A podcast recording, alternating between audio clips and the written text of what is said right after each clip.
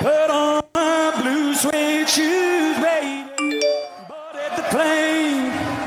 A touchdown in the land of the Delta Blues. In the middle of the pouring rain. WC handy. When you look down over me. Hey, I got a first class ticket. And I'm as fly as a guy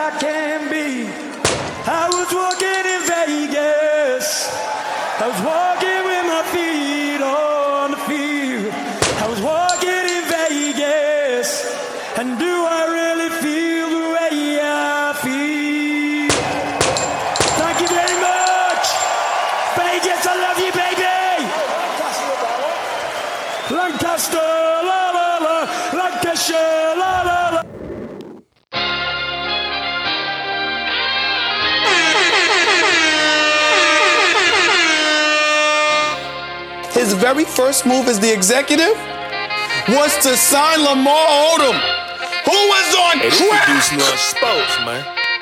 Come on now. Hey, bro, you listening to the sports desk? You're listening to the sports show. New Sports Desk. He lied. Y'all must have forgot, forgot, forgot.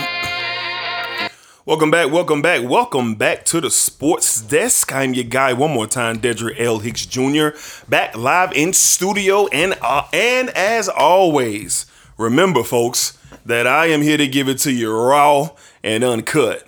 And this your man Black. We are back in the building for another ep- episode. One of your favorite sportsologists in the building. D, let's get into it. Yes, sir. Yes, sir. Welcome everyone to episode 145. Okay, we are chugging and chugging and chugging along uh, throughout these episodes. And again, we just thank you guys for stopping by and hearing what me and Black have to say. So, as always, well, not as always, over the past few weeks, we've been splitting up the football weekend. Touchdown, Cowboys, as I say that.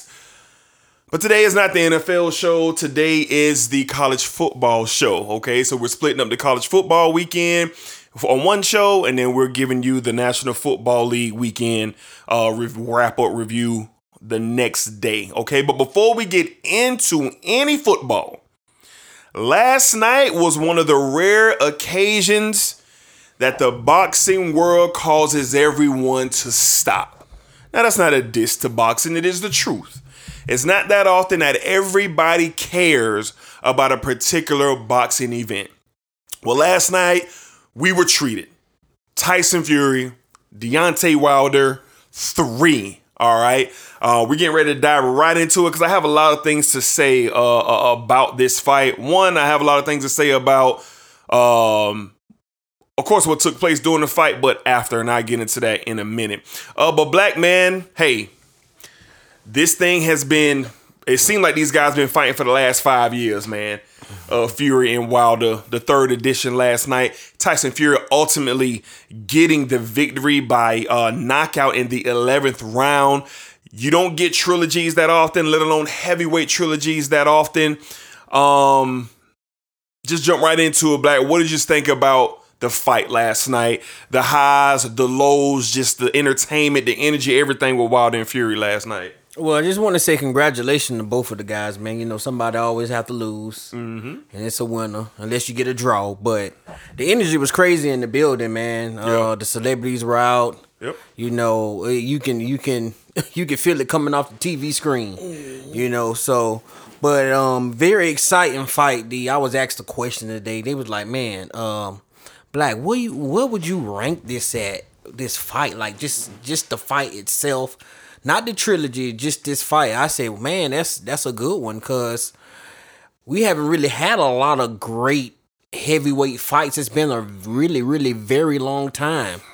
Me, honestly, the first thing that came to my mind, like with excitement and energy, like that, and, and as competitive as this one was, was the Rumble in the Jungle with Ali and uh, Foreman. So I really, because heavyweight's always been so dominant through the years. Mike Tyson, Lennox Lewis. Well. Tyson and Holyfield. You know, they- yeah, but it was just so much. Their second If one If you were talking about the the build up, it was, Yeah. but the second one, you can't Chaos. Just chaos, chaos. just chaos. Yeah. So I wouldn't put that up there. I'm talking about just plain old. The fight itself. the fight itself, man. I'm talking about fighting. These boys was fighting last night, D. Mm-hmm. And man, I just I give all props to Deontay Wilder, man. He he tried everything he could, bro, but you hear it all day on Twitter, you see it on Instagram, you see it on TV in the morning, uh, Sunday morning when you wake up. Deontay Wilder just is not on the level with a Tyson Fury when it comes to boxing and we seen that. But I love what Deontay did. He was, I loved him. I love seeing him come out and try to get the jab going, and it was working for him a little bit. It was mm-hmm. working for him because the jab kind of set up on two of his knockdowns. If if no one really paid attention to the fight. But man, it was it was it was good to see Wilder try something different. But once you get hurt and once you get dropped, man, and Fury was putting all that weight on him, man, and he you just you just go back to what you've been doing, and that's he was just trying to get Fury out of there, man. He was just throwing what he could, but Fury did exactly what he said. He was gonna lean on him, weigh on him. D, I was telling you this in the text, man. I was like, Fury ain't got on that weight for nothing, bro. Two seventy, he went in there at two eighty last night, and I mean he put the whole two eighty on Deontay Wilder, and he couldn't handle. He he broke him down round after round round after round. Even though he had the knockdowns and Fury, Fury was really, really hurt. Mm-hmm. You know, and we had been leading up to the fight. We had been saying if Wilder was going to win this fight, he was going to have to take Fury out. And man, Fury got up both times. So, mm-hmm. D, this fight was very, oh, man, I was left in awe. I was left mm-hmm. in awe, D. And just to see how these guys gave it their all in there, man, for 11 rounds. No one expected this to go 11 rounds. But when I tell you from bell ring to round 11, we were treated to, man, to one of the best boxing, uh, heavyweight boxing matches we've seen in our lifetime. And, man, um, yeah, I just, it's just I'm just excited about it, man. I'm Fury. He potentially going to go down to as the best heavyweight boxer of his era. You know, this man is 31 and 0, undefeated. He didn't he didn't been lean he's lineal champion, WBC champion. He's been undisputed champion. Like he's done everything you needed to do.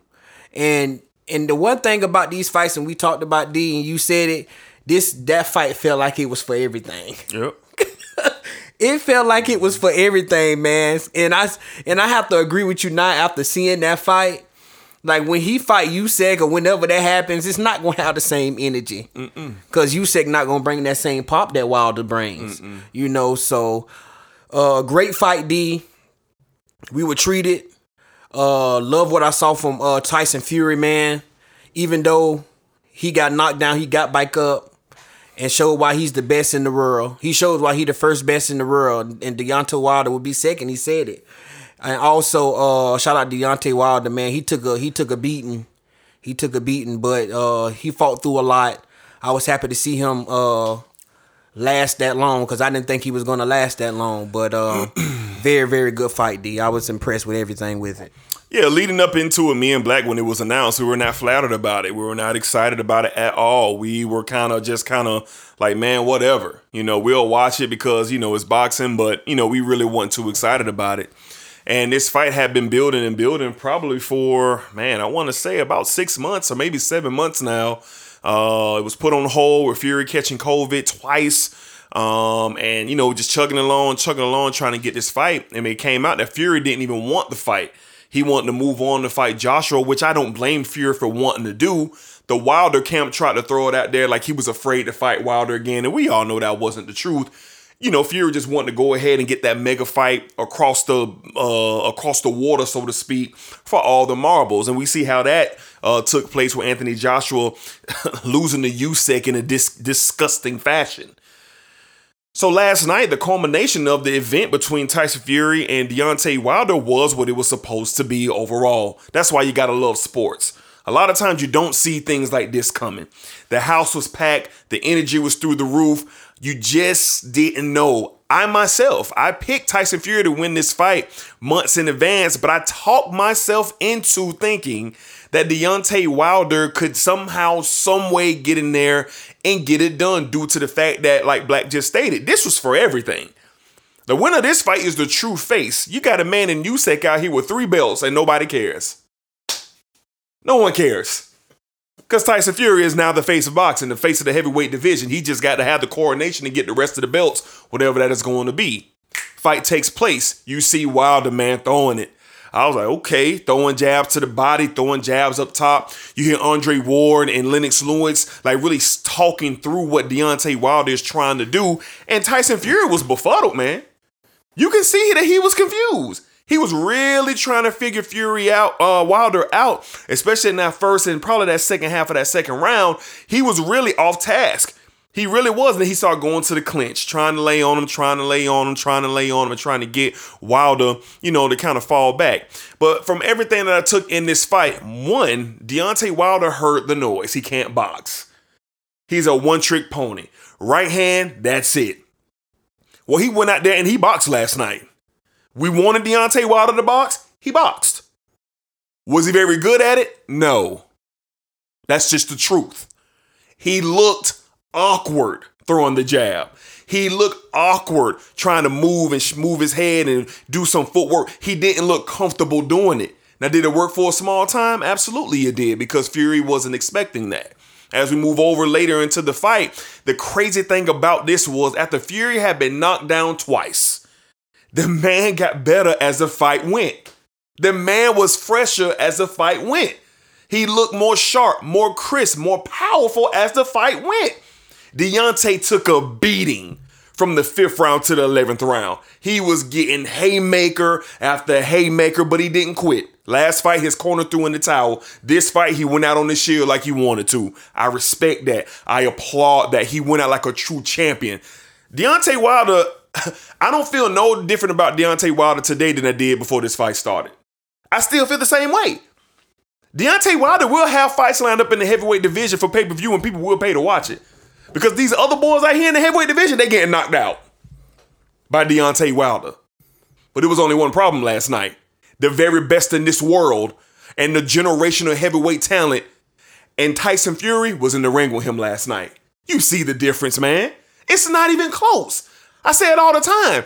You put Floyd Mayweather skill set, Andre Ward skill set, you uh uh uh, uh Canelo skill set. They uh, he he got all of it. he got all of it. This man, in my opinion, I love y'all know I love Canelo. I Saul, that's my boy. But let me tell you something, man. He not the pound for pound best. Tyson Fury is, man. It is ridiculous for a six foot seven man to come into that ring at 290 pounds and move the way he did last night against a mass murderer. Deontay Wilder is a killer.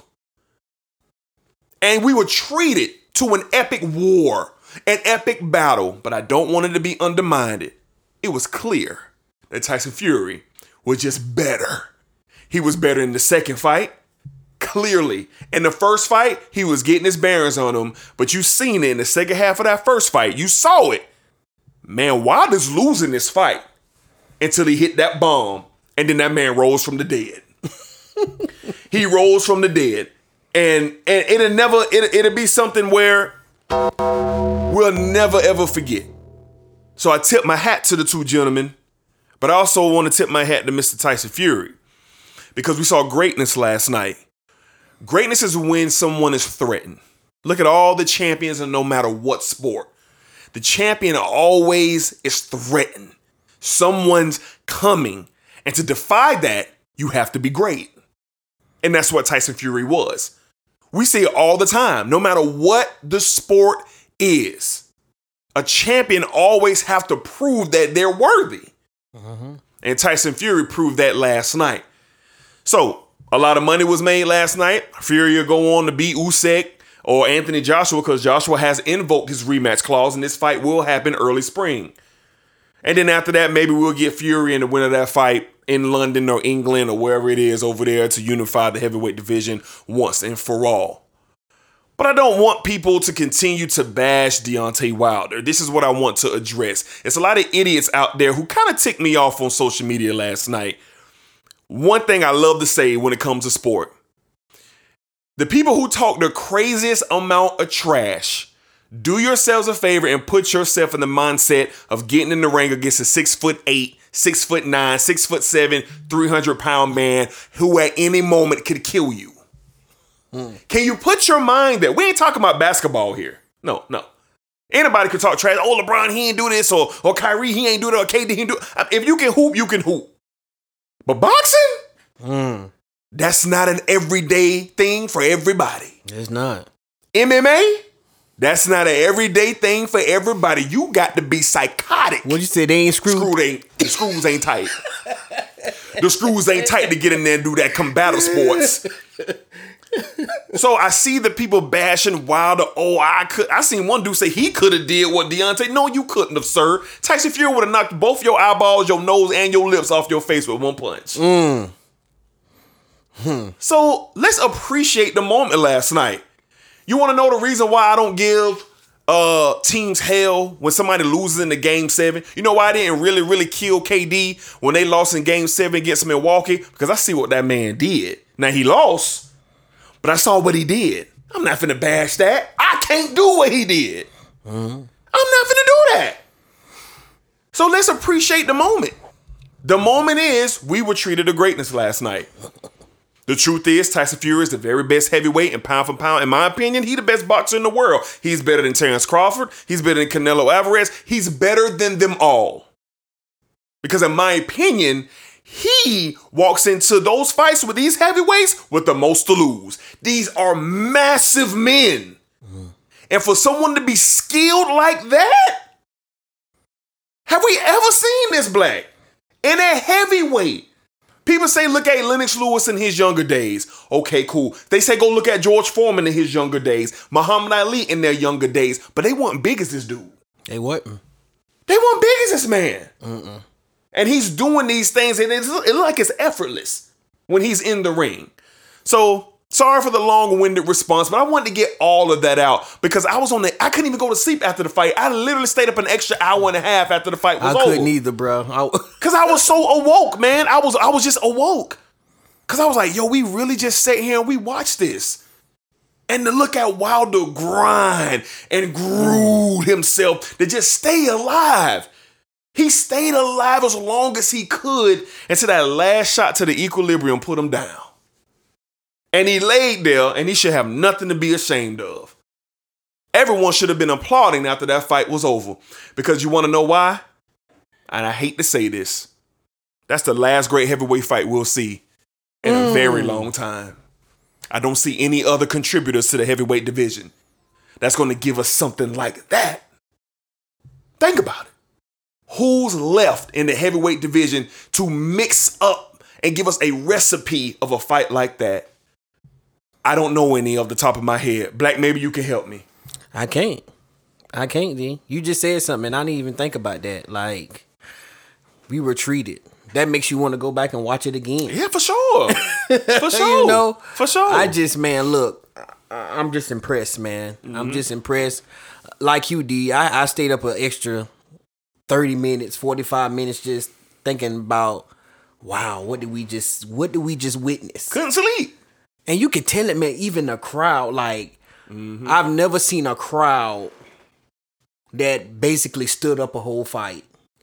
The crowd was up on their feet the entire whole fight. To get a heavyweight fight, people, I don't think people really understand what going in the heavyweights. We usually don't get 11 rounds of heavyweights going the distance. And I'm looking at this thing, man. I'm like, man, both of these boys, 6'5 plus, 200. Deontay Wilder, 240 in there. Yep. And Wilder, like you, I mean, in Fury, like you said, almost 290 in there. Yep. And I'm looking at these boys, man, on the ropes, and they so long, man. They about look like they about to fall, Fall out, out the, ring. ring. That's crazy. And I mean, some of the shots that Fury was landing, he was landing the muzzle look like Wilder was out the rope. Bruh. Freakish, bruh. I'm like, man, Yeah, man. this one Yeah. thing, and this is one thing I hope me and my homeboy could, could witness. Mm-hmm. A heavyweight fight, two big dudes. I just want to see how massive Yeah. they are in that small ring. Yeah. I want to witness that. We've seen it before in MMA with Jon Jones Yep. and how huge he was in the octagon, but it's different. Jon Jones ain't almost 300 pounds. No, he's not six seven. Yeah. Right. So, man, to see that on TV, man, to be treated like that, man, Yes, yes, boxing stood up last night. yes. Boxing needed that. Yeah. Bob Arum, shout out to you Shout out to Bob for sure. for getting this done. Who was up on Deontay Wilder's side? Thank you Mm-hmm. for making this trilogy happen. We needed that. We haven't been treated to great heavyweight fights since Mike Tyson and Evander. I mean, eh, Mike Tyson, Evander Holyfield, Lennox Lewis, Mike Tyson. Mm-hmm. And we were retreated to something great last night. And you know what? Not to cut you off, but the last great heavyweight fight that I saw, like great fight, was when Fury beat Klitschko. Yeah. And that was across the pond. They even they didn't even make a real huge deal out of here in the States. But across the pond it was a big deal. That was three o'clock in the afternoon on a Saturday because we was together. And that one that's when Fury name wasn't even that big. And Klitschko was just running through the world, Everybody. no matter who you was. and that's what I'm saying. Yeah. This man was involved in the last great one we seen. Think about who he's beaten. Yes, Think about sir. the names he's beaten. Yeah. And when you when you go to talking about Canelo and Canelo's great, Terrence Crawford's great, Yeah. but they hadn't had This. that like this they hadn't had that like one fight No. you can be like man No. Canelo's always been better uh, than everybody other than Floyd Other than he's Floyd. fought he people always expected Canelo to win in every fight he went in. Mm-hmm. Everybody expected Terrence Crawford to win every fight he went in. Everybody expected Errol Spence to win every fight he went in. Who's threatening And that's him? and and no one has never threatened those three guys. But Tyson Fury's been threatened. Yes, he has. He's been down on the mat several times. yes. Hey man, we had five knockdowns last night. If nobody don't realize that, Yes. A true war. we had men that was two hundred pounds plus three hundred pounds, five knockdowns. Hit Usually when average. heavyweights hit you, it's one and done. And they not getting up. These brothers These boys up. got up off the mat. As bad as Wilder was hurt, and this was, I was like, dang. I was like, I'm looking at the TV like, dang, man, Wilder got hard tonight. He hard, Cause the stuff that dropped him, Fury stopping anybody else with that. not getting up. And vice versa. and vice and vice versa. Vice versa. I mean, I'm looking at Wilder when he hit Fury, and and Fury was in the corner like, what the shit? Did just hit yeah, me. Yeah, yeah, yeah. And and, the, and the, the second time when Fury was on the mat, he was literally looking up in the sky. And in the in the post conference, they asked him, "What? Hey, what were you doing? Can you remember what you were doing? You looking up for the sky?" And Fury said, "I was looking for answers." But you know what's crazy, bro? In that fight, as dominant, as dominant as Fury was leading up, like you said, from fifth round on, as dominant as he was, Deontay Wilder still had his chances. He did. Deontay Wilder still hurt Fury. He did. But Deontay Wilder was spent and he was He was done. He was done. He He was was, hitting them with shots, but they weren't powerful enough to drop him. Nope. They wasn't powerful enough. So And he went on that that big Fury in the fourth round yeah. when Fury was hurt bad. And he went on that hell of a run throwing right hand. And I said, oh, he going for it. And I thought, and I, I thought he you, had him. I thought he had I him. thought he had him too. But Fury survived. Yeah. And you kind of could tell when when uh, Wilder went back to his corner, you kind of seen the look in his eyes where he was like, that was my chance. Yeah. And it's one thing. I can say about us, man. We we watch a lot of boxing. We watch a Yeah. lot of MMA. Yeah. MMA is a little harder because anything in MMA, anybody can come up and Mm-hmm. you know it's it's hard to really say, oh, that person that dominant, we expect him to win. But Mm-hmm. in boxing, you get that. But to but to see Tyson Fury, man, and in everything and even in everything that he's go he's going through people don't realize this man had covid twice leading up to this fight. He had covid twice. He was going through uh issues with his newborn baby. A lot of stuff going on in tyson fury's corner but he found a way to get it done d He did. that's why I say, boy, Tyson Fury is the best heavyweight of this era and will continue to be until by, until proven differently. And like you say, D, it ain't no one bad man out there to prove it differently. I don't see him. I don't see him. So last night we were treated, man. It's rare that boxing does this. It's rare that boxing stops the world. It, it has to be Floyd or yeah, Canelo don't even stop the world. He don't. Canelo draws the boxing community out. Errol Spence brings out the boxing community. Terrence Crawford brings out the boxing community. But when was the last fight that the world stopped? And I'll tell you when it was McGregor and Mayweather. Mm. That's the last one. That's crazy. And you want to know how long ago that was? That was a really long time ago, folks. Really long time. So, hey, appreciate what you saw last night. Get all your little ridiculous jokes out of here. And when you get a chance, like I'm going to do, because Showtime said they running the fight next Saturday. It's coming on. Oh yeah, I gotta watch that. I'm watching. yeah. Because I need to relive it because when you watching something live in real time, you miss a lot. Mm-hmm. Because you're just so invested in it. You're so riled up. You're so energetic. So I look forward to watching that again. Congratulations to Tyson Fury. Salute, salute to Deontay Wilder And, Jr. and let me say this, man. I've been hearing a lot of people, oh man, Deontay Wilder is done. No, he's, he's not, not. done. No, he's not. At the end of the day, this still is box boxing. Anything can happen.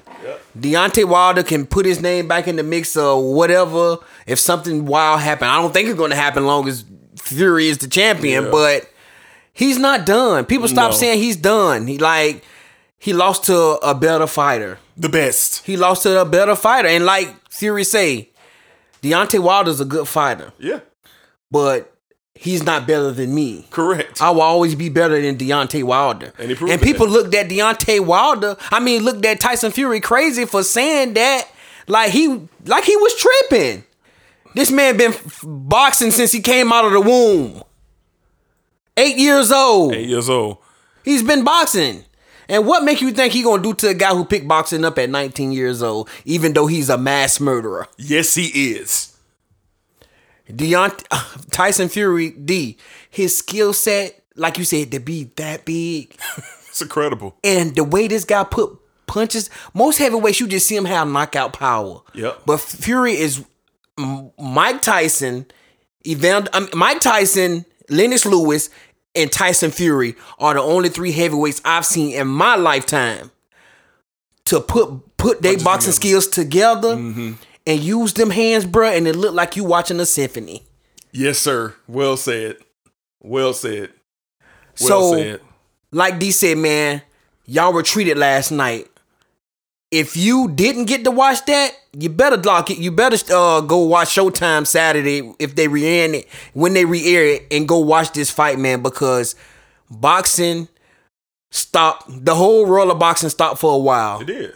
for this fight, and we were treated to a great, great heavyweight bout. We were, we were for sure. So congratulations to those guys. Congratulations to Fury. Salute to Deontay Wilder Jr.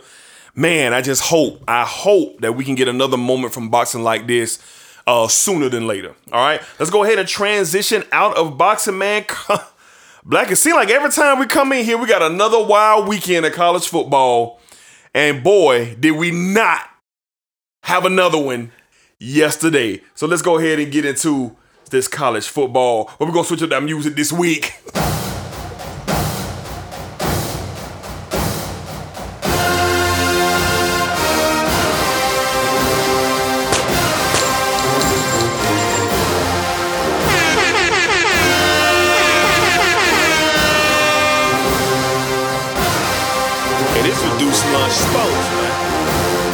man. Come. The Sports Desk.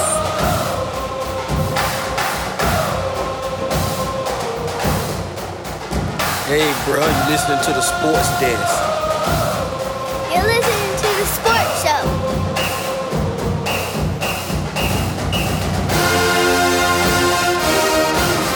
Y'all thought y'all wasn't gonna hit. y'all thought y'all wasn't gonna hit. Now, you know. Hold on, bro. Let me say, I'm sorry for cutting you off, bro. No, no, no, go You know what, bro? I just want to say, bro, I appreciate you. Yes, sir. Cause you know I get ahead of myself sometimes, bro. Yeah. You know I do. I just when when stuff get to looking right, and and I'm not and I'm not sitting here saying that everything is all uh, roses. It's it's Sure, not. Sure, sure, it's not. But but but for one game, Yeah. for one game, Yeah. it just looked right. It did. And you, when I called you, you said, "Black, don't jinx it, man." Cause you know Yeah. how I get, bro. Yeah, yeah. And that's why I just politely got off the phone and said, "Bro, I'll talk to you later." but I, appre- I just want you to know I appreciate you, bro, Yeah. for keeping me even keel, Yeah. my boy. Yeah. And you know, I, I had the game on, man, and I had I had two or three games at one time, and I'm trying my hardest just not to watch it. I'm just watching the score as the time go down. You know what I'm saying? But we'll get into all that, man. I just wanted to kind of, you know, uh, set the tone real quick. Yeah, yeah, You know what I mean? But yeah. we'll get to the uh, uh, astounding win. From the Mike Norvell led Florida State Seminoles on yesterday, defeating my guy, defeating the Fighting Mack Browns out there in Chapel Hill yesterday. But we'll get into that in a minute. But Black, down goes number one. The Alabama Crimson Tide, my boy, take a dive last night, losing 41 to 38 to the Texas A&M Aggies at Texas A&M night game 100,000. The almighty 23 and no record for Nick Saban against his former assistants is no more. I saw a great tweet last night, like when the Undertaker lost to Brock Lesnar, and when Paul Heyman say, "Uh, I'm the the one behind the 23 is me." That is your boy Jimbo Fisher finally getting a win against uh, Nick Saban. Black, let's go ahead and get into the game. Coming in, Black, did you think the Aggies had a fighting chance of knocking off number one? I got something tremendous to say after you get off, but I want to hear what you got going on. Alabama loses. They're no longer number one. Texas A&M gets their biggest win since Jimbo has been there. How did you feel about last night, Black? Um, I was shocked, man. I was really shocked, D. I, I really didn't expect that. I thought Bama would have won that game by a thousand. Looking at how uh, Texas A&M been playing lately, you know, and man. But I can tell you this, D. For three hours last night, I seen why I miss Jimbo Fisher. I really did, because if it's one guy, can, and when it come down to like one big game that you really, really need, Jimbo is one of those coaches. Mm-hmm. And as bad as A and M been playing the past two weeks, Injuries as well. to get your second string quarterback and those guys and your D and those guys ready to rock and roll and knock off number one, that's amazing to me, D. Jimbo Fisher had these guys locked in from kick, from kickoff. And man, I mean, haymakers. This was this was a big boy bout. Yes, it was. yes, it was. I mean, haymakers was thrown. Yes. they was going back and forth, man. Great but game.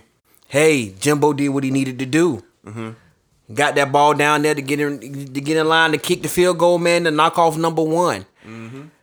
People, I just think people really need really need to relax. Okay. you know, I think people really need to relax and talk about, oh man, Nick Saban gonna fire somebody. No, listen to me. It's this is college football. If anyone hasn't been paying attention to college football this year, ever since week one, man, we've been treated every week. God. And let me say this. This season right here has been better than a lot of seasons in the past. Yeah. This has been a I had year. one dude tell me he was like, man, football. He said, man, it must be the COVID shot because these boys playing out their mind. he said, he said it must be the COVID shot because because he said this college football season will literally have you on the edge of your seat, and I'm not even talking about your team playing. If you sitting back and just watch any, you watch any any big time game yesterday, you were intrigued. Mm-hmm.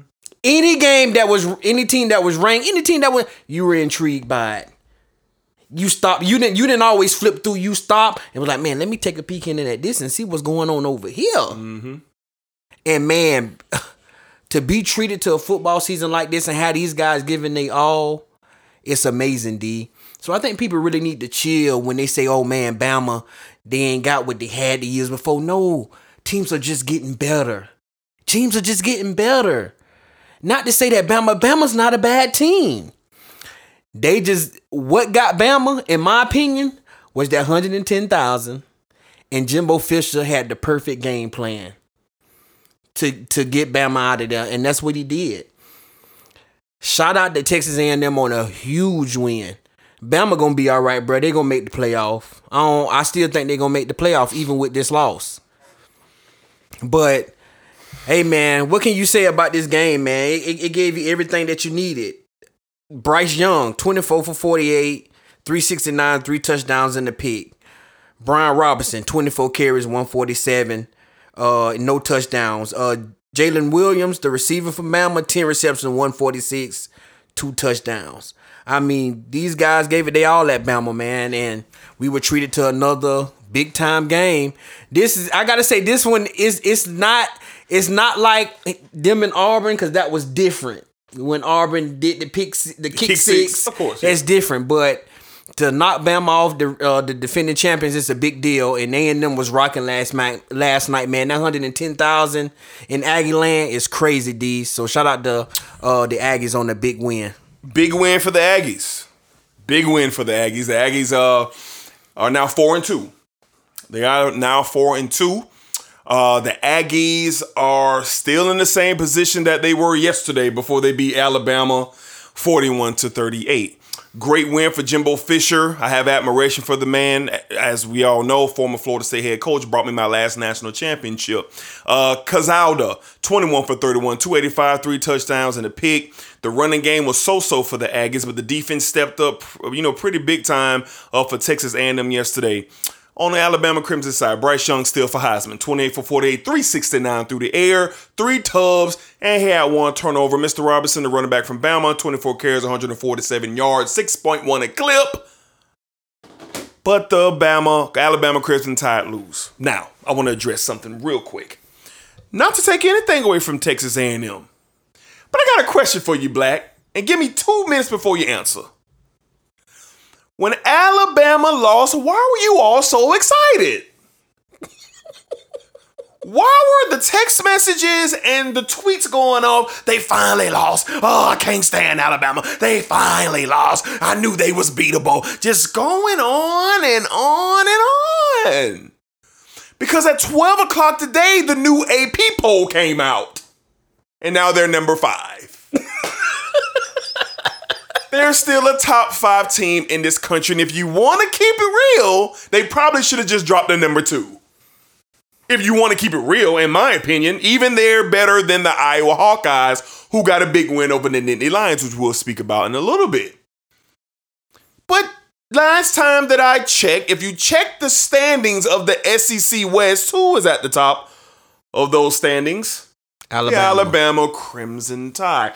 Who is in control of their destiny to make it to Atlanta still this morning, October the uh, 11th, I believe? The Tim? Alabama Crimson Tide. Yeah.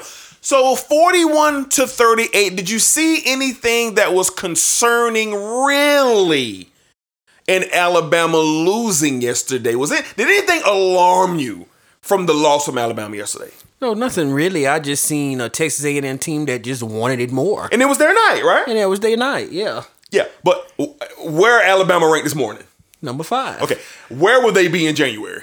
in the playoff. Are they going to the SEC championship? Yes, they are. Okay, check, check, check, check, check, check, check. the only team in college football that is that is pretty much allowed a loss and it's not going to do anything to them is the Alabama Crimson Tide. Here's a stat. Can't take credit for this. I got this. I wish I could remember the man's name on, excuse me, on Twitter. Every year that Nick Saban ushers in a true freshman or freshman quarterback, he's always lost one game. Well, last night was Mr. Bryce's Young one game. Because the rest of the way, whoever you are that's going to be in their way, God bless you. if John, if if if if uh oh Diggs with another pick, God bless. Sorry for that. We're watching the Cowboys and the Giants right now. Mr. Diggs just got his seventh interception in four games. Goodness gracious. Sorry. Back to Alabama. Look, Alabama, Bryce Young, and that offense, they didn't show any type of weakness last night. They did it. The running backs were tremendous. The quarterback was tremendous. The receiving corps was still electrifying. The offensive line was still pretty decent. Even though Young got sacked three times, they still held up pretty nice. I don't see any reason to celebrate the loss. I don't see any reason to get on your high horse and think that Alabama's going away. Because guess what we're all going to be doing in January? Being sick to our stomachs that they'll be playing for another national championship. I don't know what a bunch of all you all you out there are probably saying too. Well, what about Georgia? What about them? The games still have to be played. I told you last week that Georgia and Alabama getting into the playoff no matter what. I don't care if Alabama lose another game; they still going to the playoff. so relax, college football world. We're not done with these guys. When I sat in front of my TV and I watched Texas A&M hit the game when the field goal, you know what I did, Black? I said, huh, nice win. Alabama's still going to go to the college football playoff. And I turned it to the Fury and Wilder fight. That's all I did. But then I checked my tweets and my text messages, and people are going nuts. There's no need to go nuts. You go nuts if they lose another one, and then they lose another one. That's when we really get concerned. Just like with Clemson. Clemson lost against Georgia. Eh. Then Clemson goes losing NC State. Who? Oh, now we concerned. Then they barely make it out of Boston College. Oh, whoa, whoa, whoa. That's when you can start getting concerned about Alabama. Not right now. They got one loss and they're still the top two team in the country. The polls just say they're number five. That's all it says. But great win by the Aggies. Mm-hmm. I hate to rain on you guys' parade. I hate to make you feel like, oh man, D is right. I'm sorry, guys. Hey, but somebody has to get you guys refocused. Man, boy, I need to look at the rest of their schedule because whoever they got to play next, hmm. May God be with them. May God boy. be with them. Yeah, you know how people get though, D man. You know Yeah, for people sure, get. for sure, for sure. You know it's lonely at the top. It is. You know, and people want to see you fall. Yeah, You know, you, Yeah. you got a lot of haters, man. sure. And Nick Saban got a whole bunch of them. He do. Bama got a whole bunch They of them. They do. But Nick Saban, like you said, Nick Saban has always, always Yeah. found a way. We've seen Nick Saban lift two national championship trophies with one loss. Yeah, it's not over, guys. It's not. I just I just wanted to remind people that we've seen him Yeah. lift two yeah. national national championship trophies with one loss. It's not over, guys. it's just not over. So hey, everybody dial it back and let's continue to see how this thing plays out. But congratulations to the Aggies who are still not at the top of the SEC West and who are still not in any position to make that rank playoff. They're oh ranked. yeah. What do you get for beating them on Alabama? 21 Number ranked. 21 in the country. I'm sorry. I- I'm not I'm not trying to be this way, but somebody has to keep it real. I guess that make them as good as Florida because Florida ranked 20 and they Whoa, 21. Whoa, black. Whoa, Don't do it. Go- Whoa, black.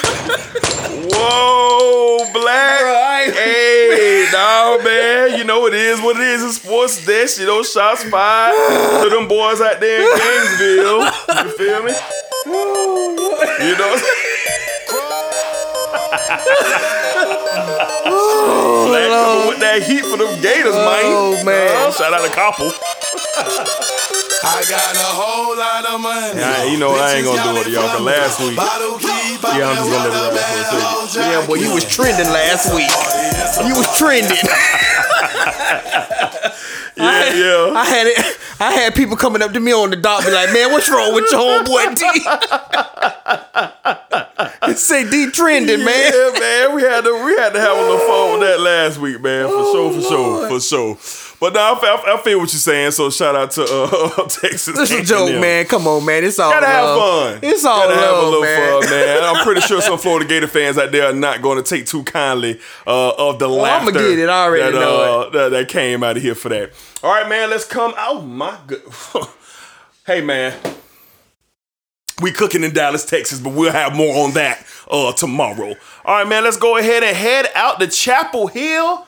We can't make our guys wait that long. All right, let's go ahead and talk about the Florida State Seminoles, Black winning their second game in a row, heading to Chapel Hill, 35 to 25, defeating my guy Mack Brown in the fighting. Mack Brown's yesterday black. Two in a row. Now, Black, I want to lead this off by saying that the Florida State University have two wins this year. We're two and four, but our two wins are against Division One opponents. Okay. There's another school out there somewhere in Coral Gables, down south in Miami, out there by South Beach. I believe they have t- two wins themselves, I believe. I think they two and two or something like that, whatever their record is. But their two wins come against um, uh, Episcopal High and Central Connecticut Tech. The Miami Hurricanes have no wins against Division One opponents. I just want to put that out there for everybody because um uh Hurricanes, the Noles come calling soon. We come calling soon. That's all I'm gonna say. Black, two in a row for the Noles. Where you at, man? Um, big time win. Yeah. I guess something's. Can I say something's working? Sure, Is it okay to say that? sure. Um, Something's working. Norvell's doing something differently. I don't know exactly what it is, but I seen what you said you were looking for. Yes, Kids who going to compete yes. and see if they want to keep with it after a win. Mm-hmm. And they did. Yep. If you don't believe it or not, North Carolina was ranked was ranked in the top ten beginning of the year. Mm-hmm. And we didn't know. We we talked a lot previewing North Carolina and what they had, and I believe they didn't have much. And D was like, "No, I disagree. I think they still got enough talent for Mister Ho- Sam Howell." Um, to be a Heisman candidate Sure. and potentially make some noise. Sure, I was Mr. dead Sam, wrong. Mr. Sam Howell, you're 0 2 against the Florida State Seminoles. And I was dead wrong. And you know what, Mr. Howell? You decommitted from Florida State Uh, yes, to he go did. to North Carolina. Yes, he did. And now you're 0 2, so eat that, sir. North Carolina is really not a good team, D. No, they're not. They're really not good. And I seen something from Mike Norvell and it impressed me. Mike Norvell said, Oh, y'all not gonna stop the run? I'm gonna keep I'm gonna keep running the ball. Yep. And that's exactly what he did. I didn't he said, Oh, Travis, they can't stop you. Let's continue to give you the ball and you make plays. Be athletic and just make plays. And that's what we seen from Mr. Uh Mr. Jordan Travis. That's what we seen from Mr. Jordan Travis yesterday. Nice win, D. Want to see them keep it rolling. See what they can do here. Sure. You know, some people believe they could. They have potential uh, chance to potentially win out. I don't know how true that is because we do play the Florida Gators at the end of the year. Florida is a very tough team. That's and then we play. We still got to go to Death Valley mm-hmm. and play the Clemson Tigers. And like you say, Miami's a looming. Mm-hmm. NC State's looming. Who is ranked? Who was ranked? And I think are they undefeated or They or have one loss. One They're loss. Oh yeah, and they're but they're ranked mm-hmm. correct. That'd be a nice win, wouldn't it? Too, D if It you would beat be. NC State. It would be. But I'm just taking it week by week. D still, it's good to see them win, see them build some confidence. You see, you see everybody seem like they're coming along, and you see you see everybody happy. When you when you winning, it just does something to your morale. Of course. and we seeing a different morale around in Tallahassee and everything. I mean, it was it was amazing to see them on the phone with the number one recruit in the nation. He was like, "Yeah, man, y'all beat them boys." Mm-hmm. He on the FaceTime with them while they in the locker room having a good old time. Very, very happy to see them win. D. Yep. Want to see what they can keep building upon and see where the rest of this season can go. Yeah. Um. Last week I said I was gonna be glued to the TV to see if we can improve on getting the W. Can we take that energy and go? Um. And we did. Uh. But I can't lie. I got frustrated during the game because there was no reason why McKenzie Milton should have ever started the game at Florida State. Jordan Travis should have been the starter the whole entire time because let's call it what it is. Is the kid gonna be an NFL quarterback? No. You know who he reminds me of a little bit? Chris Rix. That's who he reminds me of. A gamer. Kid got guts. He gonna play. It ain't gonna look pretty. He'll run around. He'll make some decent throws, but he'll make big plays on them legs, and he'll keep you in it. Keep you in it. If you really look at the games that Jordan Travis was the starter for Florida State, he hasn't been ran out of the building that once. He hasn't. He has losses, but he hasn't been ran out of the building. So I got to keep it real. I thought about that during the game. I thought about during the game that McKenzie Milton shouldn't have been in there versus Jacksonville State. He shouldn't have been in there. Great success story. I have been 1000% open uh, how I feel about the uh, McKenzie situation and so grateful and thankful that the kid is living a healthy quality of life. But I just wish he was playing football somewhere else. That's just the truth. Now back to the game. Saw fight. I saw effort. I saw energy. The one thing that I knew we was gonna win this game. You wanna know what that was, Black? When they went to the sideline and by God, Mike Norvell had on burger to sweatpants. when I seen Coach Norvell lose the khakis and his belt and just said, the hell with it. I'm wearing the sweatpants that I walk around the hotel room with to the game.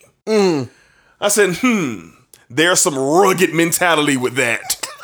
I'm going to take what I can get and I'm going to cash it in. Now, do I feel all that better about Mr. Norvell being my head coach? I wouldn't say I feel all that much better, but I will say this kudos to the man for getting the kids focused. Kudos to the man for getting the kids to believe in his message this week.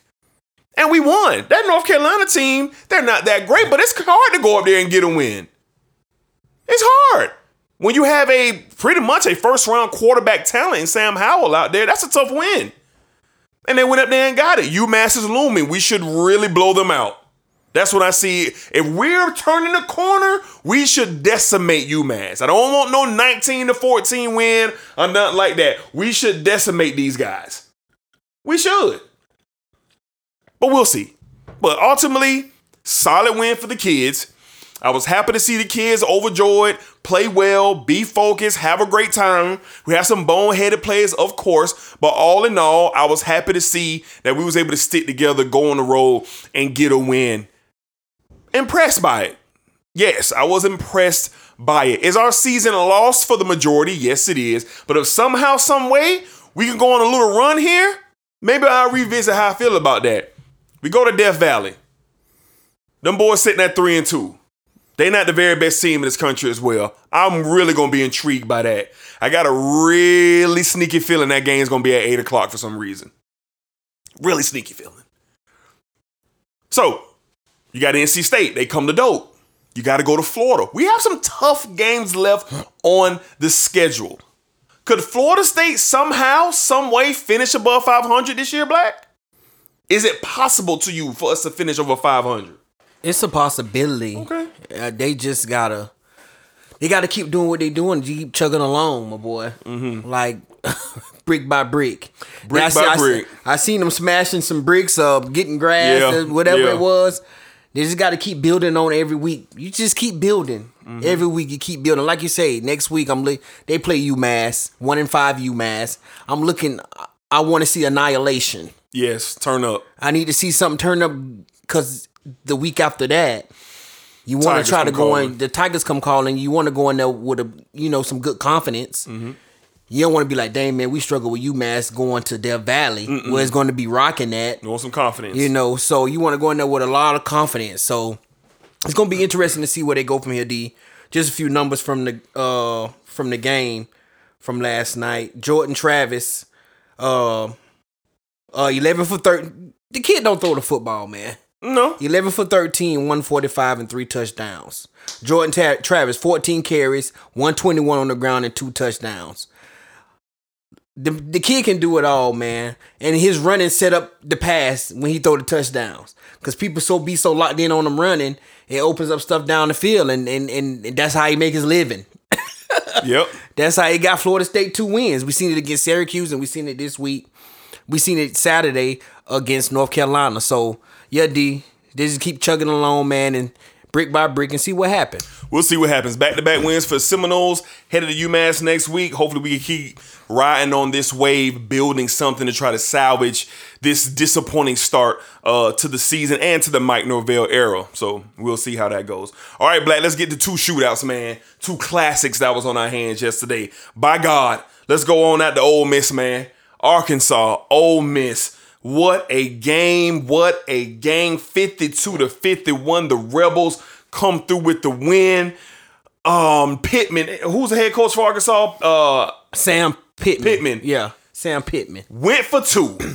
I like it though. I like it. I like it too. Uh, it's college football, bro. This ain't the NFL. I like it too. My man said he was dropping them and he was going for the win. I appreciated that, but they didn't get it. Jefferson, the quarterback from Arkansas, who's from Mississippi, he had the opportunity to, you know, really state his claim, man, and have a moment, man. But And you know, and, and, and and and that's not on him. I know we're not. get into the game. Yeah. That's coaching because this guy had been running the ball fearless in this game. You put the, of course, he got the ball in him, but you give him an opportunity to run that ball in and get that two point, man. You don't make him throw the ball in that situation down there was. I, I- I just think that was a bad call, D. On in my opinion, he had been running up in between the tackles. I mean, getting yardage, chunks of yardage against Ole Miss. Why not do the same down there on the goal line for the two point? I just didn't understand the call, but man, um, listen to me, man. That kid is special, man. Every time I hear that he's a sophomore, I be like, oh man, like Arkansas finna be around while this kid is there. yeah. And hopefully, you know, while he's there, they can continue to get some more talent in there. But Sam Pittman is doing a hell of a job. I just, freaking forgot he was on the Alabama. I didn't even know he was on the Alabama staff. Um, when uh, with Nick Saban coaching the offensive line, I didn't know that. But Sam Pittman got this Arkansas team looking good. I can't blame Mr. Pittman, man. This ain't this ain't the pros. You ain't gonna lose your job, bro. These kids, bro. Give them the opportunity to win games, and that's what he did. Even though he lost by a point, he didn't get the extra point. Arkansas came to play football. Uh, Jefferson, uh, 25 for 35, the 326, three touchdowns in the pick. I mean, the kid had a had a hell of a day. Trey Burks, seven receptions, 136 and a touchdown. These kids balled out in Arkansas, man. Matt Corral, he was 14 for 21, 287 and two touchdowns. Um, a receiver, it's a receiver for them. Something Blair, uh, Blair Sanders. This kid had two receptions for 127 and one touchdown, man. Of course, he had the long touchdown to win the game that uh, helped them be victorious in the game. But man, hell of a game. Hell of a game. These are the type of games you'd like to see in college football shootouts. They just keep you on your toes. But man, we were treated to a good one, D. Yes, man. You gotta love those 12 o'clock noon shootouts. I knew this was gonna be a high score game, two teams coming off a loss. And they needed to have this being in the SEC West, man, to kind of keep their hopes alive. Arkansas came out the gate hot, got a big win over then ranked number seven Texas A&M. Of course, the Ole Miss, you know, just trying to get a signature win. Signature win. They didn't get that against Alabama, but these two schools came in yesterday and they put on an absolute show. I mean, you just seen the wizardry of uh, uh, Lane Kiffin with that offense yesterday. And shout out to Mr. Corral, man. Grit guts threw six interceptions the year before versus Arkansas, and he came in to try to clean that up. He also had 95 rushing yards yesterday. The running game for Ole Miss was electric. They had two running backs over 100 yards rushing, Parrish and Conner, both with 10 plus carries, 111, 110 yards respectively. Both of these guys over seven yards per carry yesterday. Just a real balanced game for the Rebels. And you just seen yesterday towards the end of the game, Hell, who had the ball last? who had the ball last? Ole Miss get that late touchdown. I think it was like less than a minute left. Arkansas goes straight back down the field. Pittman says, "You know what? We going for the win. I love the call. Those kids on that sideline for Arkansas, they gotta love the call. Even though they, even though they didn't get the win." It's gonna carry them because they coach believes in them. You gotta have those moments. He could have kicked extra point and went for overtime. Would anybody would have been mad? No. But what drama? What theater for him to say, the hell with it. Leave the laminated play calling sheet on the ground. We're going for the win. And just an electric game at all conferences in the SEC. 50 plus point games in the SEC. At one point in time, you was getting 19 to 14, 10 to 3. But nah, these teams are really, really, really lighting up the scoreboard, and it's the evolution, evolution of football. That's all it is. This is a high scoring uh, uh, uh, game nowadays. Even in the NFL, football is just up the field, up the field, up the field. And you saw it yesterday. Treated to a great game. Shout out to the Rebels and shout out to the Razorbacks. Look forward to see how these guys turn out. All right, but let's get out to the Cotton Bowl, man. The Red River Rivalry, my boy. Now let me paint a little picture for y'all real quick. So I'm in a group chat, me and Black, and we got Capo, and then we got the homie uh, Kevin Dunbar. We all in a little group chat talking some college football. And um, you know, before the game out, the barrage was on me. Capo, Black, Dunbar, they all were on the horns. They just drilling my boy Spencer Rattler, who deserves to be drilled. They just, just, just, just getting off on the Sooners. You need to drill him today. And I was D. the only one stand. I'll get to that. I was the only one standing in the paint, hollering "Boomer Sooner." sooner." and by God, what an up and down movie that was yesterday. Man. the Longhorns jump out big on the Sooners. Thought this thing was gonna be a dead runaway. Thought Oklahoma was gonna get absolutely embarrassed. But in the famous words, well, not words, but in one of the famous sayings from Stone Cold Steve Austin, ah, ah. Ah, ah, the Sooners survive. Come back down 20 plus to get to win 55 to 48. A fantastic game. A rivalry that down there in Texas and in Oklahoma, they live for it. This is the one game throughout the year that everybody and their mama, their granddad, everybody pays attention to that game, whether you're from Texas or Oklahoma.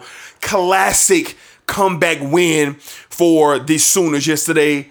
Black, first, what'd you think of the game? And two, could you believe that the Sooners, despite the quarterback change from my former Heisman pick, I, I, I got off Rattler week three. Nah, you So got go some back explain- week you got- three. I will. Oh, I got off Rattler to week three, and I've been riding with Young. I'll address that in a second. But Black, what you think about the game yesterday? Sooners get to get the epic comeback win. One word, the box office. I mean, two words, box office. Man, we were treated to something special, man. Like the Red River rivalry is a big time staple in college football. It's one of those games you're always going to keep an eye on and you're always going to tune in and you're going to watch. Man, but we were treated yesterday to an amazing, amazing football game. I mean, I mean, this thing looked like Texas was finna blow the the doors off Oklahoma, but like he just said, Oklahoma said, uh uh I mean, these boys just kept on breaking them down, breaking them down. Keep and it, it didn't look like no time that Oklahoma lost any confidence in the game, even when they was down. Ugh, what's the head coach? I, I can't even think his name, D. I'm, uh, Oklahoma head coach. Riley? Riley, he is a genius, man. I see why they call him the quarterback wizard, my boy. Because man, out of all those problems he was having with Spencer Rattler, and then to bring this Caleb Williams kid in, man, who I mean, his first play in the game, he ran for 65 yards to the house.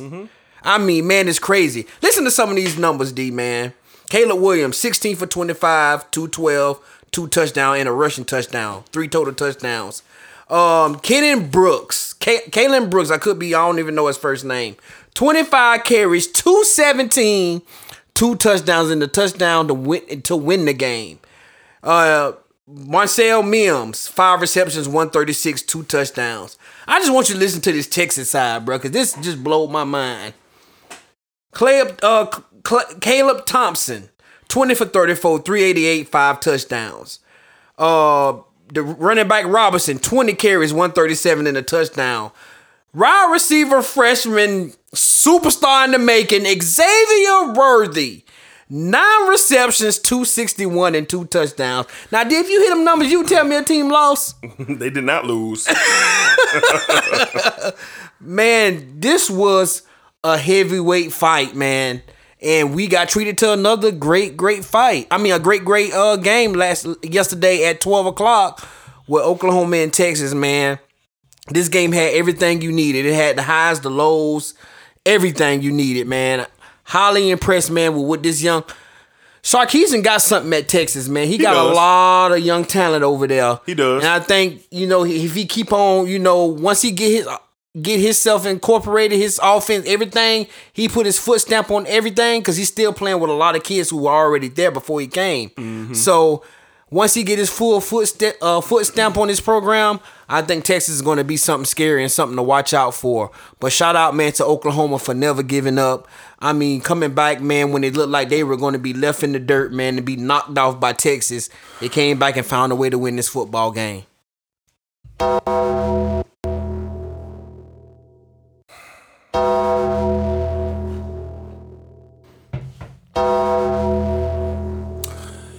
Now this is a, uh sports desk first. I don't think this has ever happened in the history of the sports desk where I gave myself bells.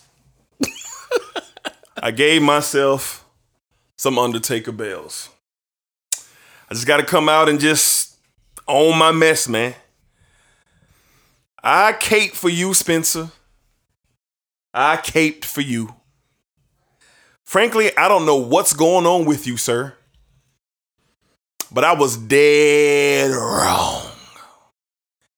I was made to look like a fool because of you. I sit here and I went to war about the potential season I thought you would have. I thought you would win the Heisman, at least be nominated for it. I called Oklahoma to win the national championship this year, which they still have a chance to do so, being that they are now the number four team in this country. But Mr. Rattler's performances have gotten worse and worse and worse. And call me foolish, but I thought that yesterday, rivalry game, that Rattler would come out and this will be the game where we will see the magic start to rekindle with the brilliance of Lincoln Riley and the talent of Spencer Rattler. All day long, text messages hit my phone from people who listen to the sports desk. Boy, ain't Spencer your boy. Ain't Spencer your boy. Ain't Spencer your boy. Spencer got pulled in the second quarter for Mr. Caleb Williams. And on the very first play, the man touched the ball. The man ran for a 70 plus yard touchdown. Good God.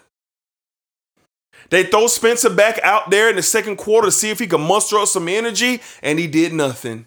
Lincoln Riley made the official change in the second half. A potential number one overall quarterback is now on the sideline as a backup. Mm. The situation just looked absolutely ugly. I don't know what's going on mentally with Riley because it can't be the, the his physical attributes because he's not hurt. He's not hurt. So what is it that's causing this man to now be the backup quarterback? Spencer Rattler's career in Oklahoma is probably officially over. Oh man. Caleb Williams will take over the ham the rest of the way. Spencer Rattler probably a transfer next season. Due to the way the portal is working, he'll be playing for someone else next year. He won't be able to come out this year. He's going to have to go back to college. Because he was potentially a top five pick in this draft. That's no more. Mm. This quarterback class is already boof anyway. Sam Howell, like he gonna go be the first quarterback taken.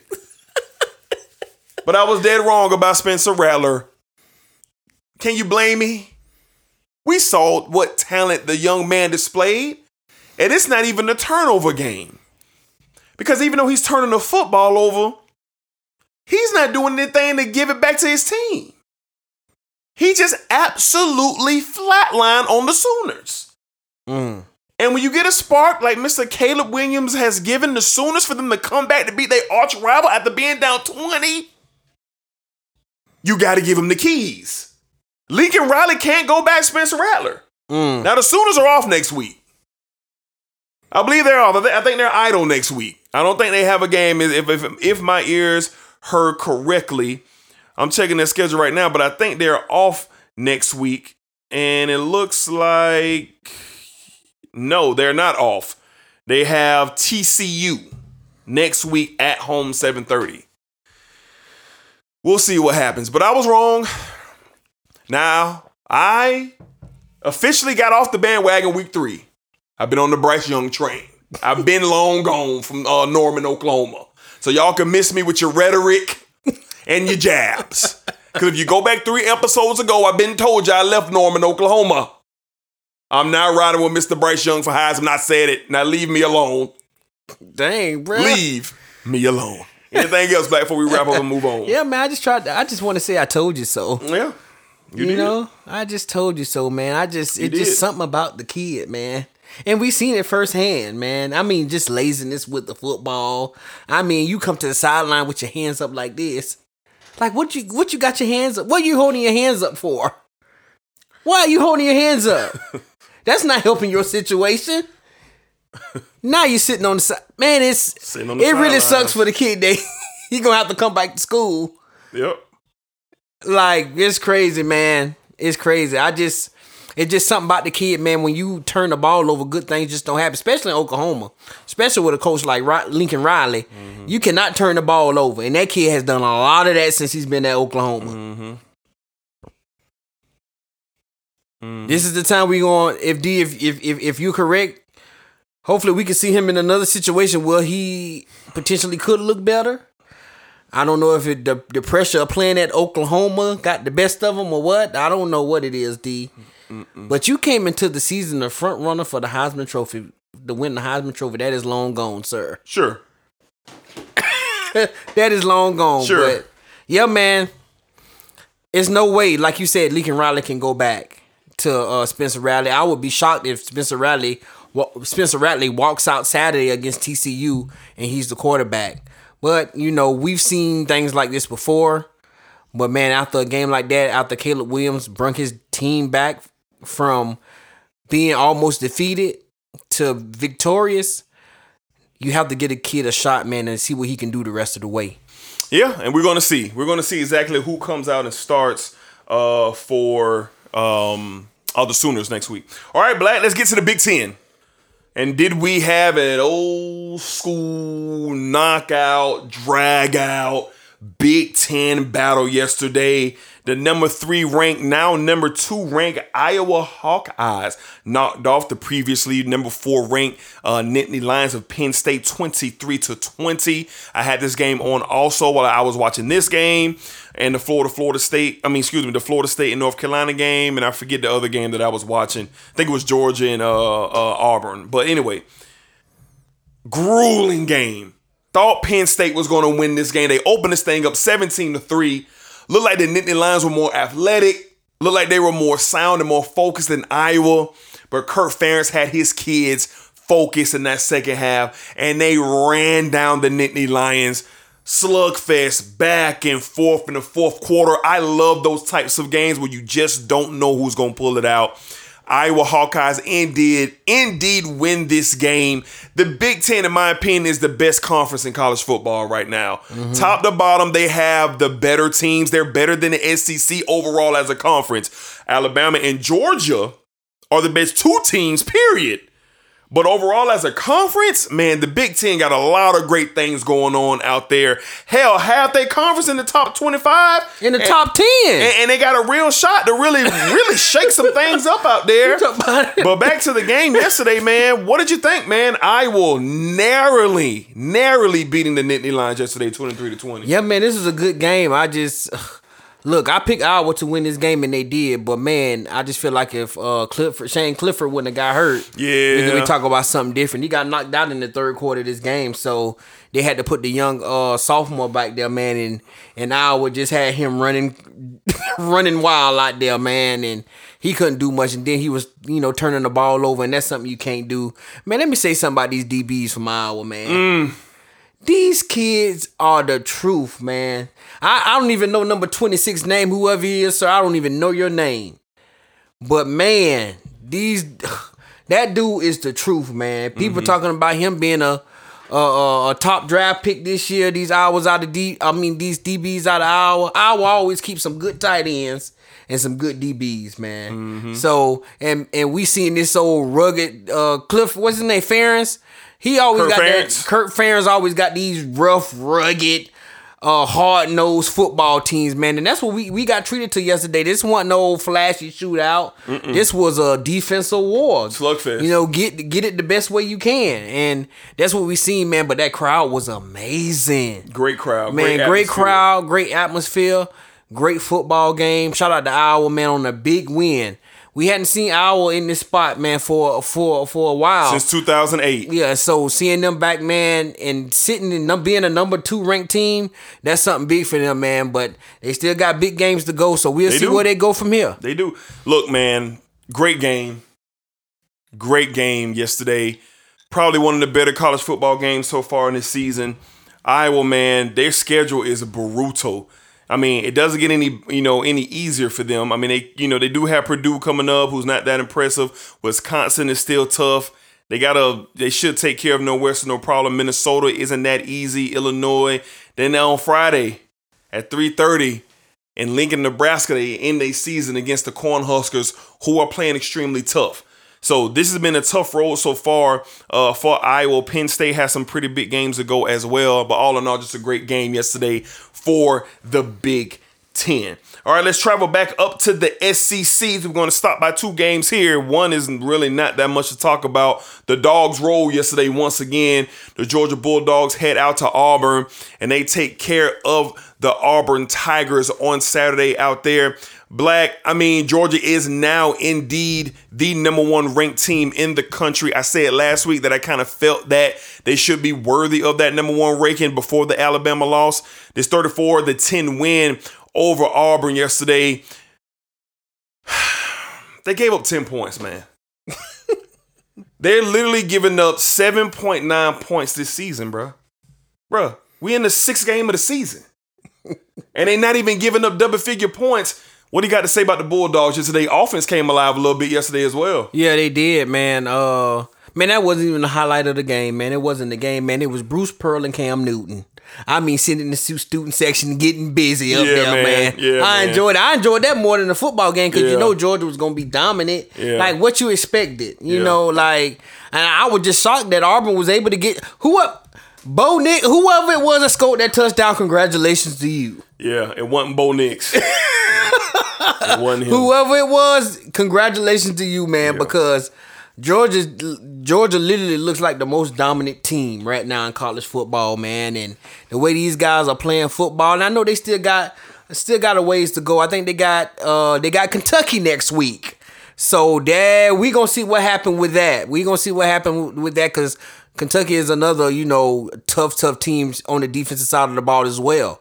So it's gonna be interesting to see where Georgia go from here, man. They um they're gonna continue to uh to continue to be right where they are. Expect them to be in Atlanta. Expect them to keep doing what they're doing, man. But very, very tough game next week. Uh going to I think they go to Lexington or I think they go to Lexington next week if I'm not mistaken. I could be wrong.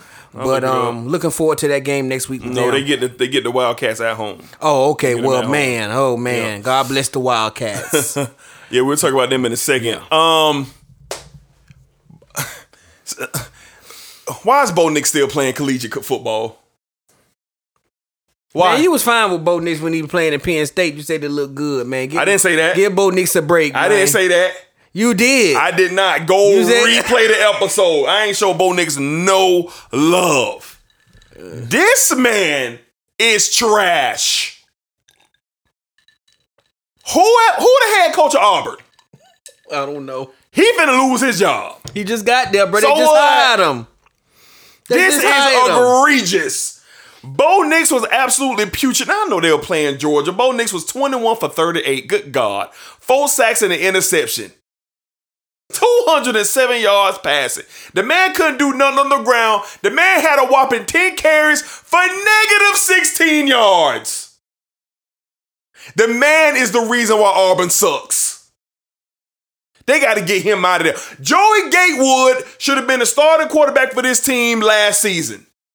Now they apparently they apparently got some young talent with Finley back there who can do a little something. Auburn, what is gonna take? Alabama to beat you by 90? Auburn is the most frustrating team in college football to me. They clearly have talent, but you but you want to ride with Bo Nix. The Bulldogs just did it again, overly exposed Auburn for what they are, and Bo Nix clearly has no talent or no direction to be anything. Until Auburn gets rid of Bo Nix, it's Bo, and he only a sophomore. Guess what? They gonna run Bo Nix out there next year again because his daddy done paid him off. Man, his daddy was a quarterback there, man. Paid him off. I'm so every time I watch Auburn, I get frustrated. Cause they can be so much better than what they are. But y'all keep on sticking with Bo Nix and finish last in the SEC West every year. Y'all go ahead. And why they keep ranking y'all in the top 10 to start the season? That just let me know how you feel about next week when they go to Arkansas. You already know what I think. Pig Sooie. Pig Sooie all day long. Get rid of them boys, man. Nobody got no time for them like that. All right, black, black. The Kentucky Wildcats absolutely embarrassed the LSU Tigers yesterday, giving them boys a 40 piece and a biscuit with a small Diet Coke and a Happy Meal toy out the door. First off, Ed Orgeron, it's been nice knowing you. Mm. Ed That's Orgeron will not be the coach for LSU next season. Dang, D. Ed, coach Ed Orgeron got a once and a lifetime class, and he cashed in. You look at Chase and Burrow today and be like, good God, them boys is in college together. You look at all the talent that that LSU team, arguably the best team ever assembled for one season in college football. Arguably, I'll argue that with my 2012 Florida State Seminoles. But it's arguable. 2008 Gators as well. It's arguable. But Mr. Orgeron and the staff that he has there, them boys can't coach. Them boys can't coach. LSU was a mess, and they only heading down. All these allegations they got going on over their head as well that they might cash in on. LSU looked at absolutely awful yesterday versus Kentucky. Absolutely awful. The Wildcats led by Stoops. Them boys about that, man. Mm. Now the dogs come calling. And we'll get that in a second. Black, am I being a little too hard on Ed Orgeron and the coaching staff for the Tigers? Am I right on? Nah, man, it's this is the thing. They got the talent, man. They got some nice talent. But Ed Orgeron, I hate to. He won a natty, man. Like Did he? Did he win it? he the coach. D. I know that, but did he win it? I don't know. a Oh, lot okay, of people yeah. say uh Joe Brady was the mastermind behind oh, that. Oh, who should have been the head coach there? But we before see you what him he, he in North Oh, Carolina. He in Carolina now with the Panthers. I'm just so, saying. Yeah. Um. I don't know, man. His time. I, I I I might have to agree with you. D. His time may be up, man, in LSU, because you can only lose so much at LSU. Before people start to knocking on your doors and you getting the calls and the late night um, letters underneath your door and Yep. It's time to go, Coach O. it's time to go, man. But shout out to Kentucky, man. They're another dominant week. I mean, they just manhandled uh, LSU, man. Yep. So and and like you say, looking forward to next week. But Kentucky, uh, Mark Stoops is Mark Stoops, Bob. It's Mark. Mark. Mark Stoops building something in Kentucky, man, and he's doing it with a lot of guys who won uh, highly recruited. A bunch of three stars, and some guys was two stars. But he's not doing it. He's he's not doing it with a whole bunch of talent, man. He got a group of guys who who really really bought into what he's trying to do there, man, and they putting it together. And I can't wait to see you know what they do moving forward. You know, some of the comments after the game last night that the media was saying about LSU, LSU gave up. LSU looked weak. They weren't prepared. They weren't focused. You don't really hear that about LSU teams. Lord knows we didn't hear that probably until the end with Les Miles when he was there. Probably until the end when Les Miles had just lost his mind when he was out there at LSU doing what Lord knows he shouldn't have been. And now Coach O came in as his massive motivator. I love Coach O. When you listen to him talk, he can motivate you while talking. But uh, it's the reason why Coach O don't wear a headset. And it's not because he like Nick Saban. I don't think Coach O really know about the X's and O's like that, man. I just think he a motivator. I think he can get anybody hyped up to play. But when you got the Wildcats up on you 28 to nothing, and them kids start looking at you, Coach O, because they need help. them boys need that help, Coach O. And you ain't giving them boys no help. Boy, them boys from Kentucky will laying that thing down on y'all, boy. And then Coach O got the nerve to sit up here in the post game. Uh, you know, uh, uh, you know, we, we're going to keep fighting. And, uh, that's what we do here. It's, uh, go Tigers. It ain't no go Tigers. Your team is looking at you asking for help. And Coach O and that coaching staff just ain't there to provide with nothing, man. Now, they got Florida next week. Florida should be coming out there chomping at the beats, bitch, to absolutely eviscerate the Tigers, And man. then let me tell. Uh oh. Don't go ahead, D. No, no, go ahead. No, Go ahead, bro. bro. I'm already in enough trouble. Bro. Go bro. ahead, bro. Go ahead. Go ahead, bro. I'm Look, with you, dog. Florida gonna obliterate LSU. Yeah, that's sure what I want that? to say. That's Okay. what I want. All right. All right. I know what you was to say, but you didn't want to say it. Florida should absolutely take care of the Tigers next week. It's really sad that's what's happening out there LSU. They just won a championship two seasons ago, but you talking about falling flat on your face after you reach the top of the ladder? I mean, at least, I mean, I mean, golly, they didn't even look at what they season. Look at the season they had last year. Their highlight was Brad Johnson Jr. beating Florida in Gainesville. That was it. And now Brad Johnson Jr. out here. um, I mean, my man just running for his life. He can't run to begin with. We're gonna see what happens with Coach O, man. But eh, I just gotta keep it real, man. I think it's time for Coach O to go, man. I just think it's time for him to go. Black, Got him a natty, man. I, and that's fine. the man should he, he could be an analyst, do his own radio show. He'll be taken care of for life. Cause Lord knows when the next time LSU even think they finna win a national championship, they're in the same boat with us down uh, uh, out here in Tallahassee. I mean, what they think they finna do? Them boys need help. Them boys in Baton Rouge need help. And it ain't no help coming their way no time soon, my boy. it ain't no help coming up that way no mm-hmm. time soon. Now, LSU fans, don't be trying to blow me up, man. I'm just keeping it real. Y'all know I'm telling the truth. I'm speaking for y'all. I'm speaking for y'all, man. Oh, I love Coach O, but it's time. I just think it's time has come. What they need, D? They need help. Them boys know they need that help, boy. Cause I think ugly like that in Rouge. Boy, I'm sitting there watching last night, boy. I just turned the TV in the second quarter. I say, good God, them boys look stink out there, boy. I'm telling you, ain't no type of effort. oh man. Yeah, man, it's a wrap for them boys out Oh, there. It's a man. wrap. All right, man, we getting ready to wrap up this episode, man. But real quick, Black, you know. Hold on. real quick, man, before we start, uh, before we wrap up, we gonna get into next week. Black over here rolling, man. Before we get out of here, we got week seven. of a call out some of the games, man. and we really gonna see uh, what's going on. We got some decent games happening next week, week seven in college football. I'm gonna call a couple of them out, and we're gonna see where you where you at, man. Black, the Auburn Tigers and the Arkansas Razorbacks, 12 o'clock CBS. Who gets the win? Arkansas big, man. Yeah, I like Arkansas big as well. They back at home finally. I think they just absolutely roll the Tigers. Black, we just talked about them. Them boys out there in Baton Rouge who need help.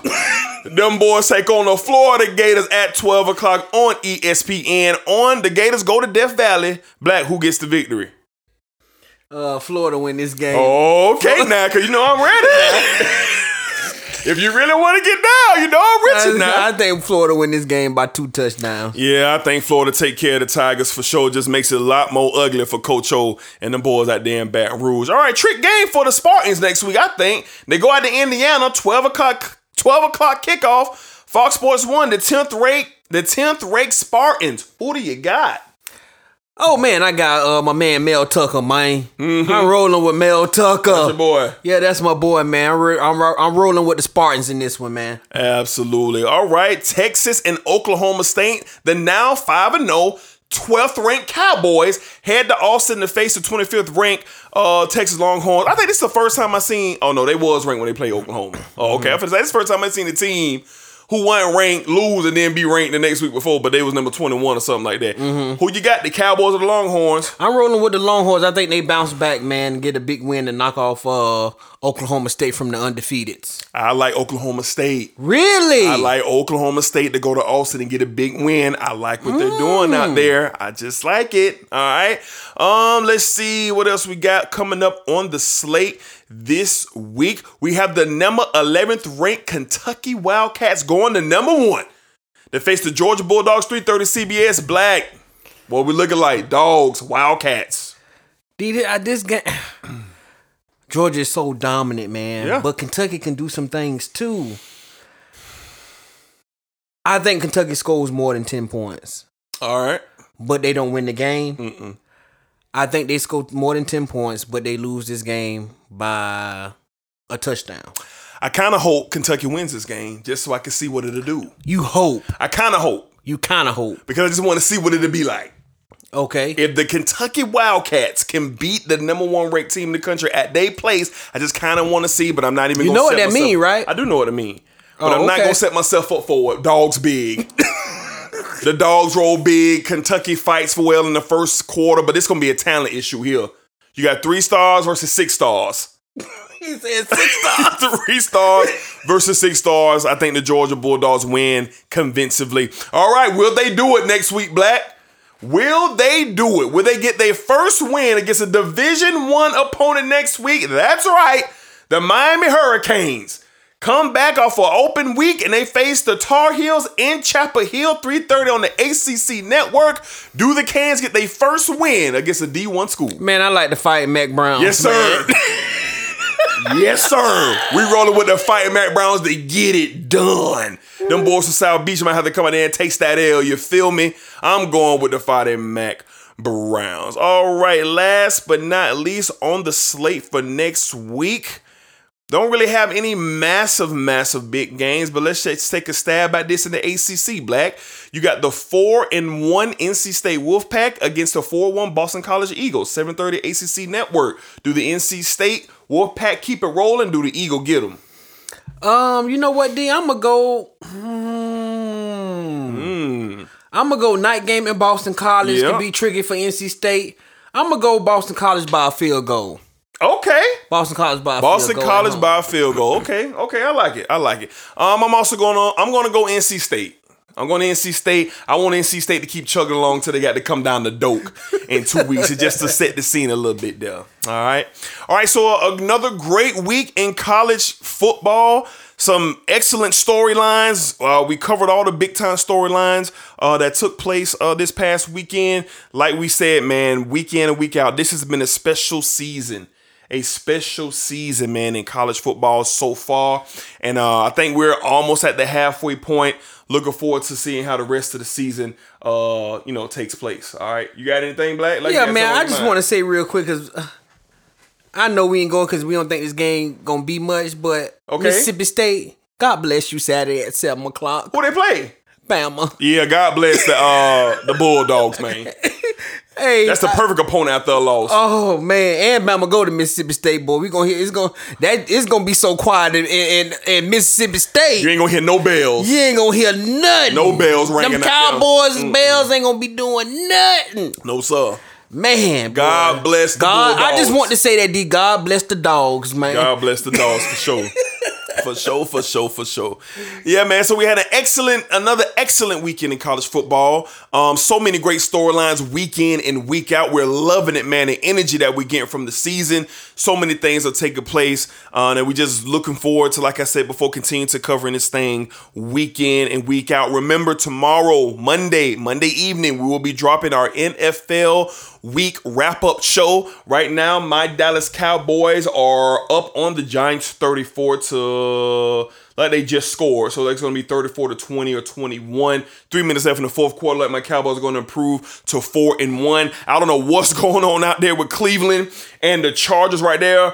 Justin Herbert and Austin Ekeler are going crazy. The only reason I know that is because I just got two straight touchdowns by Austin Ekeler on on my phone uh, in the Reduced Lunch Sports Fantasy League. So look forward to that wrap up show tomorrow uh, for the NFL to get into it. Big game tonight, Kansas City and Buffalo.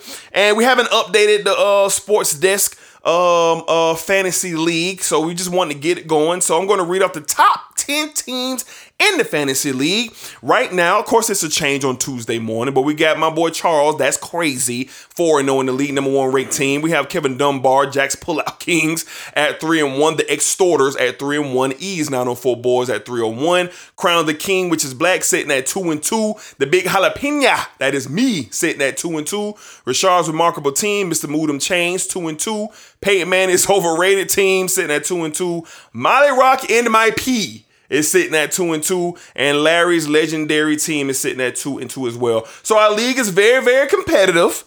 Very, very competitive in our league, but my joint is going off right now with what, I got going on, man. So get ready to tune into some of these late games, get ready for Chiefs, and get ready for uh the Buffalo Bills. All right, Black, any final things, man, before we uh get up out of here? Oh no, no man, I ain't got nothing. Just appreciate all the love and support, man, from all our listeners, man. Y'all keep rocking with us. Absolutely, absolutely. We hope you guys are uh, doing well. Take care of yourselves. Be safe out there. Remember, tomorrow, Monday, after you listen to this, go ahead and listen to the NFL weekly wrap up review. NBA season is fastly approaching. I looked up the other day and I said, man, NBA getting ready to tip off in 10 days. So you know what that means? NBA preview show will be coming your guys' way very, very, very soon. Me and Black got a lot of things to figure out. How in God's green earth we gonna give you college football, NFL, and NBA in the same week? Lord have mercy. We'll see how it goes. But until next time, thank you for all the love. Thank you for all the support. You can find me at Dedrick Hicks Jr. on Twitter and on Instagram. The Reduced Lunch Sports page on Instagram as well. If you're trying to get in contact with us, shout out to the NPN network as well. Black, where can they find you? Oh, y'all can find me at Black ENL3 on Twitter and Instagram, man. Y'all hit me up. Yes, sir. All right, y'all be cool. Y'all be safe, and we'll be talking to you guys soon.